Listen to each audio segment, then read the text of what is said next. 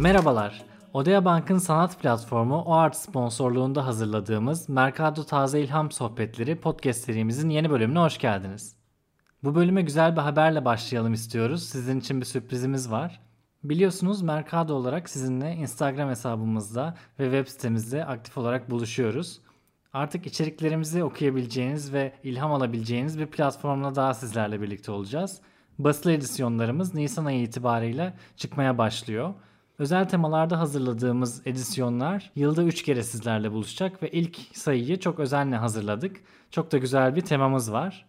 İlk sayımızın teması multidisipliner nesil. Sizin için hazırladığımız özel içeriklerle ve röportajlarla dolu dolu bu ilk sayı sizinle çok yakında internet sitemiz üzerinden ve seçkin satış noktalarında buluşacak. Basılı edisyonlarımız ve ilk sayımızla ilgili detaylı bilgileri bu hafta itibariyle sizinle Instagram hesabımızda ve web sitemizde paylaşacağız. Bizi takipte kalın. Biz bu basılı edisyonlarımız için çok heyecanlıyız. Umarız ki sizler de beğenirsiniz. Detaylar Yağız'ın da söylediği gibi bu hafta web sitemizde ve Instagram hesabımızda olacak deyip ben hemen ilk konuyla başlayayım istersen. Design Museum London tarafından 2020 yılının tasarımı seçilen proje üzerine konuşmak istiyorum bugün. Muhtemelen birçoğunuzun daha önce gördüğü oldukça ses getiren bir projeden bahsedeceğim. İsmi Teeter Totter, Mimar Ronald Real ve Virginia Fratello tarafından Amerika-Meksika sınırında hayata geçirilen bir tahterevalli enstelasyonu. Birçoğunuzun bu enstelasyonun fotoğrafını ya da videosunu gördüğünden, izlediğinden eminim. 3 adet pembe renkli tahterevalli Meksika'yı Amerika'dan ayıran duvarın ortasına yerleştirilmiş e, ve sınırın her iki yanından da çocuklar bu tahterevallilere binerek oyun oynuyor. E, çok ikonik bir görüntü oldu tasarım dünyası için. Sadece tasarım dünyası için değil, genel olarak uluslararası ilişkiler anlamında ikonik bir andı. Enstelasyonla ilgili en ilginç bilgi ki bence birçoğunuz bunu bilmiyorsunuz. Bu tahterevalli enstelasyonu sadece 40 dakika boyunca oradaydı. Ee, sadece 40 dakika boyunca sabitlendi ve çocukların oynamasına izin verildi. Daha sonra da kaldırıldı. Düşünün ne kadar güçlü bir tasarım ki e, sadece 40 dakika boyunca sınırın iki yakasında oynayan çocukların videosu tüm dünyada viral oldu bildiğiniz gibi. Ve hatta e, London Design Museum 2020 yılının tasarımını seçti bu enstelasyonu. Tasarımın neden bu denli güçlü bir etki yarattığını anlamak için gerçekleştirildiği dönemi biraz hatırlatmak istiyorum. Proje Amerika ve Meksika arasında çok yüksek gerilimin olduğu bir dönemde gerçekleştirildi. Trump'ın sıfır hoşgörü göçmen politikasını çok sıkı şekilde uyguladığı ve Meksikalı göçmen çocukların ailelerinden ayrıldığı bir dönemde hatırlayacaksınız. Kamplarda onlarca çocuk ailesinden ayrı bekletiliyordu. Bu sert siyasi atmosferde böylesine çok basit bir tasarım çok net bir mesaj verdi dünyaya. Ya birçok insan Trump'ın bu tutumunu eleştirse de belki de en etkileyici protestoyu bu üç pembe tahterevalli gerçekleştirdi. Bazen ben kişisel olarak tasarımın hayatımızdaki yerini sorgularken buluyorum kendimi. Ama ya mesela bu örnekte olduğu gibi sadece 40 dakika boyunca sınırda yer alan bir enstelasyonun verdiği mesaj e, bana açıkçası tasarımın gücünü tekrar hatırlattı. Bu yüzden de bugün sizlerle bunu tekrar paylaşmak istedim bu projeyi. Belki de tüm dünya yönetenlerden e, daha kararlı bir duruş sergiledi bu tasarım. Bu nedenle de tasarımcıları ve bu projenin hayata geçmesini sağlayan e, tüm diğer bileşenleri tebrik etmek lazım.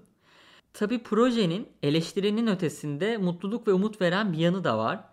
Siz tamamen insan üretimi olan bir çizgi çekiyorsunuz ve adına sınır diyorsunuz. Ancak o sınırın iki yanında çocuklar birbirlerinin yüzlerini dahi görmeden, aynı dili konuşmadan oynayabiliyor. Adaletsizliğin ve ayrımcılığın somut mimarisi olan bu sınır duvarında insan her şeye rağmen gülebiliyor, umutla bakabiliyor. Üç tane pembe tahterevali sayesinde. Olumsuz olmak için bu dünyada milyarlarca neden var. Özellikle de son dönemde hayatınızı şöyle bir düşünün. Tüm gündemi düşünün. Dünya gündemini, işte ülkemizdekini ya da daha yakın çevrenize bakın. Ee, milyarlarca olumsuz durumla karşılaşıyoruz. Ya bu noktada tasarımcıların ve sanatçıların dünyayı daha yaşanabilir, daha güzel bir yer, daha mutlu bir yer yapabilme noktasında çok önemli rolleri olduğunu düşünüyorum. Belki de hayatta mutlu olabilmek adına tasarım ve sanatın yerine tekrar hatırlamakta fayda var. Sen ne düşünüyorsun? Evet kesinlikle çok etkileyici bir proje.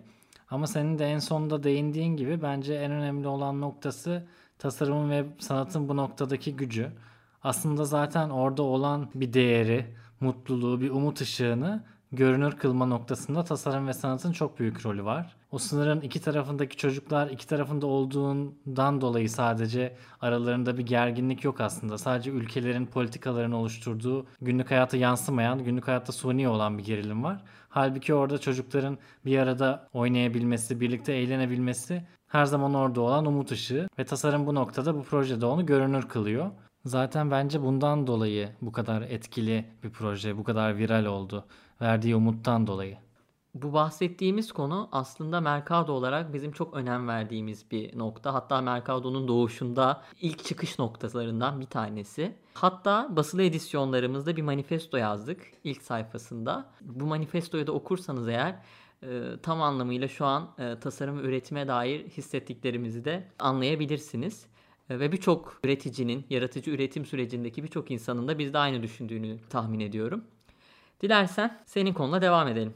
Tamamdır o halde ben de konuma geçiyorum. Biliyorsunuz minimalizm, essentialism gibi akımların ve Marie Kondo gibi düzen sistemleri oluşturan kişilerin popülerleşmesiyle e, evlerimizdeki düzen üzerine daha fazla düşünmeye başladık son zamanlarda. Tabii ki evde geçirdiğimiz sürelerin artması da bunda çok büyük bir etki sahibi oldu. Benim bugün anlatacağım konu taşınması sırasında evinde bulundurmak istediği ama rafına koyup sergilemek için uygun bulmadığı ama manevi değeri olan eşyaları için proje geliştiren bir tasarımcı hakkında. Steen Mikkelsen Danimarkalı bir yeni nesil tasarımcı. Ee, yeni nesil yeni nesil oluşunu da aslında kendisi tanımlamış. Zanaat ve tasarım kavramları arasında işler yapması ve bunu yaparken de inovatif ve geleneksel bir yaklaşıma sahip oluşuyla açıklamış bu durumu. Mickelson taşınma sürecinde hepimizin yaptığı gibi eşyalarını yeniden değerlendirdiği bir süreç geçirmiş. Hangilerini taşımalı, hangilerini tutmalı, hangilerini elden çıkarmalı. Ve bu süreçte yeni evine taşımak istediklerini ve istemedikleri arasında kalan bazı eşyalarla karşılaşmış. Bu eşyalar kendisi için manevi değere sahip ancak kendisinin estetik zevkine çok uymayan, bu nedenle de sergilemek istemediği eşyalar. Babaannesinden kalan şekerliği, broşu ve zili yeni evinin dekorasyonunu dahil etmek için bir proje geliştirmiş. Manevi yönden değerli bu eşyaları estetik zevkine uydurmak için onları içine yerleştirebileceği heykeller tasarlamaya karar vermiş. Manevi değerleri ön planda olan bu eşyalar için de e, maddi olmayanlar anlamına gelen Intangibles ismini vermiş koleksiyonuna. Heykellerin formlarını tasarlarken de içine yerleştireceği eşyalardan ilham almış. Şekerliği yerleştirdiği heykelin formu kapağından, zili yerleştirdiğinki ise işte belli zamanlarda çalınmasından aldığı ilhamla kol saatinden ortaya çıkmış. Bu heykelleri oluştururken daha önce de sıkça çalışmalar yaptığı doğal taş ve organik yapışkandan meydana getirdiği özel bir hamur malzemeyi kullanmış. Aynı zamanda malzeme üzerine de çeşitli deneyler yapan bir tasarımcı olduğundan kendi işlerinde her zaman kendi e, ürettiği malzemeleri kullanıyor. Farklı renk tonlarını vermek için de farklı taşların tozlarını karıştırarak karışımını son haline getirmiş. Sonuç olarak ortaya 3 parça eser çıkaran Kılsın aslında bu eserlerle yapmak istediği şeyi gerçekleştirmiş. Yani evinin dekorasyonuna dahil edebilmiş bu manevi değer taşıyan parçaları kendi estetik zevkine getirerek. E, konuşmanın başında bu tasarımcının yani Mickelson'ın kendini yeni nesil olarak nasıl tariflediğinden bahsetmiştim. Projeyi duyduktan sonra tamamen inceledikten sonra da aslında bu özellikleri tamamını gösterdiği bir proje olduğunu fark ettim. Kendi elleriyle üretmesiyle zanaat kavramı, farklı malzeme çalışmaları kullanmasıyla inovasyon ve ailesinden gelen bu manevi değerleri yaşatmasıyla da geleneksel taraf bu tasarıma dahil olmuş. Biz bu podcast serilerine başladıktan sonra bazen e, projeleri biliyor oluyoruz. Bazen de bilmiyor oluyoruz. Bugün Yağız'ın bahsettiği projeyi ben bilmiyordum. İlk kez dinledim sizle birlikte eş zamanlı. Hatta bir yandan telefondan tasarımlara baktım. Gerçek bir İskandinav tasarımı. Kendi zevkine göre yapmış ama şeyi çok beğendim. Fikir olarak çok ilginç bir fikir. Yani sonuçta atmaya kıyamadığı, çok değerli olan bazı objeleri kendi estetik zevkine göre tasarımla birleştirmiş. Gerçekten çok yaratıcı ve ilgi çekici bir fikir. Tasarımın işte dediğim gibi birçok yönü var. Az önceki proje ne kadar çok protest bir proje ise bu da aslında tasarımın ne kadar manevi bir e, yerde olabileceğini de gösteriyor.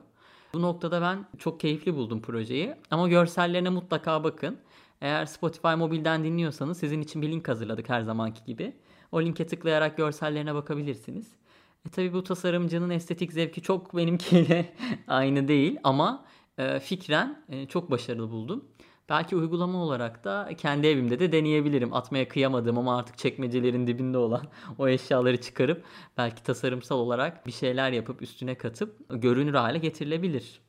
Evet benim de projeyle ilgili aslında hislerim karışıktı. Görsel olarak ben de e, çok birebir zevkimle örtüşen bir şey görmedim ama fikir olarak da çok paralellik kurdum. Çünkü ben de evinde çok fazla eşyayı manevi değerlerinden dolayı tutan ama nasıl sergileyeceğini nereye koyacağını bilemeyen bir insanım. Bundan dolayı da bir ufuk açtı. Farklı fikirler edinmeme neden oldu. Ondan dolayı projeyi sizle paylaşmak istedim. Ama şunu söylemem gerek Yağız. Yani ben bile ki kendimi çok açık görüşlü olduğumu düşünen bir insanım.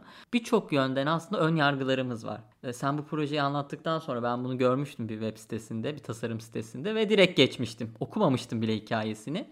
İşte bak bazen bir tasarımı ya da bir projeyi dinlemek yani görmeden dinlemek onun hikayesini anladıktan sonra aslında ona bakmak bambaşka bir etki yaratabiliyor.